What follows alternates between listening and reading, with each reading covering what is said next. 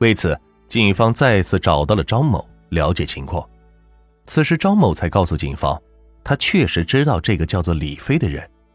可让侦查员意想不到的是，张某说他自己并不认识这个李飞，他仅仅是在几个月前接到过李飞的骚扰短信和电话而已。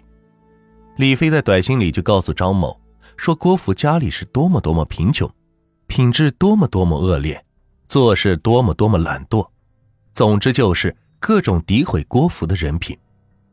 张某此时才说出自己与郭福分手的真正原因，就是源于李飞的骚扰。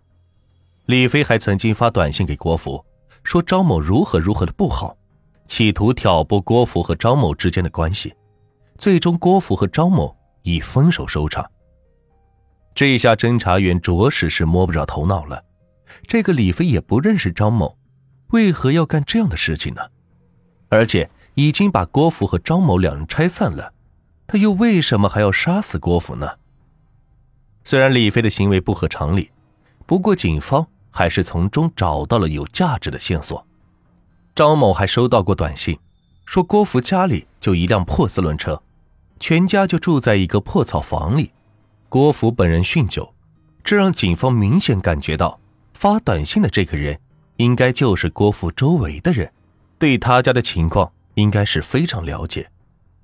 虽然这些发给张某的短信目的是拆散两人，可这些短信中对郭福家庭的描述却是相当准确的。这至少证明李飞认识郭福，只有熟人才能了解郭福的情况，并拆散他与张某的恋爱关系。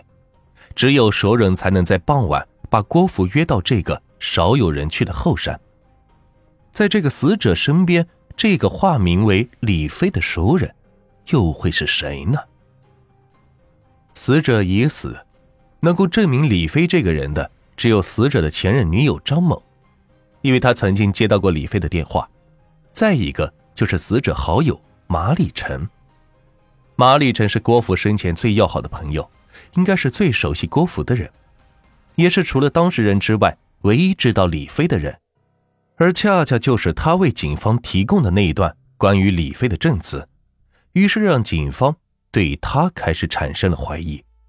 通过分析马立成的通话记录，警方认为这个叫李飞的人根本没有给马立成打过电话。既然没有给他打过电话，那么为什么他还要刻意的说李飞给他打过电话呢？现在警方对马立成只是怀疑，可并没有确凿的证据来证明他就是杀害郭福的凶手。此时，专案组又想到了那封留在现场的信。通过笔迹对比，警方初步认定现场发现的信就是马礼成所写的。在证据面前，马礼成终于承认了自己就是杀害郭福的凶手，而且承认利用李飞这个身份拆散张某与郭福的也是自己。随后，警方在马礼成的家中找到了死者的手机、凶器。和血衣等物品。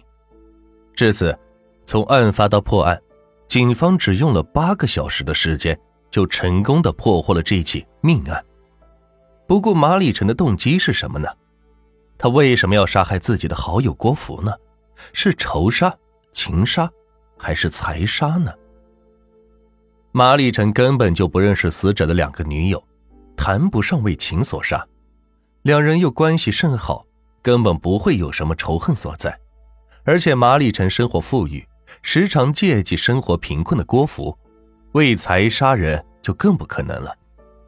据马立成供述，十七岁那年，郭福给自己家放羊，自己对郭福特别好，两人关系也是特别亲近。后来，两人就从感情上发生了实质性的关系。民警问马礼成：“你们关系好到什么程度呢？”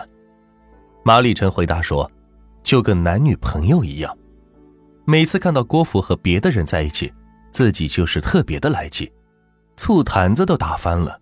到后来，郭福不愿意与自己长相厮守，想要有一个正常稳定的家庭。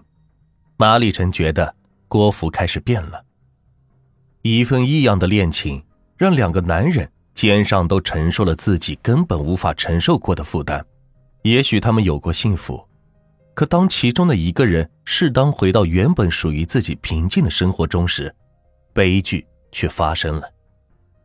其实，任何情感都不应该逾越法律这道鸿沟。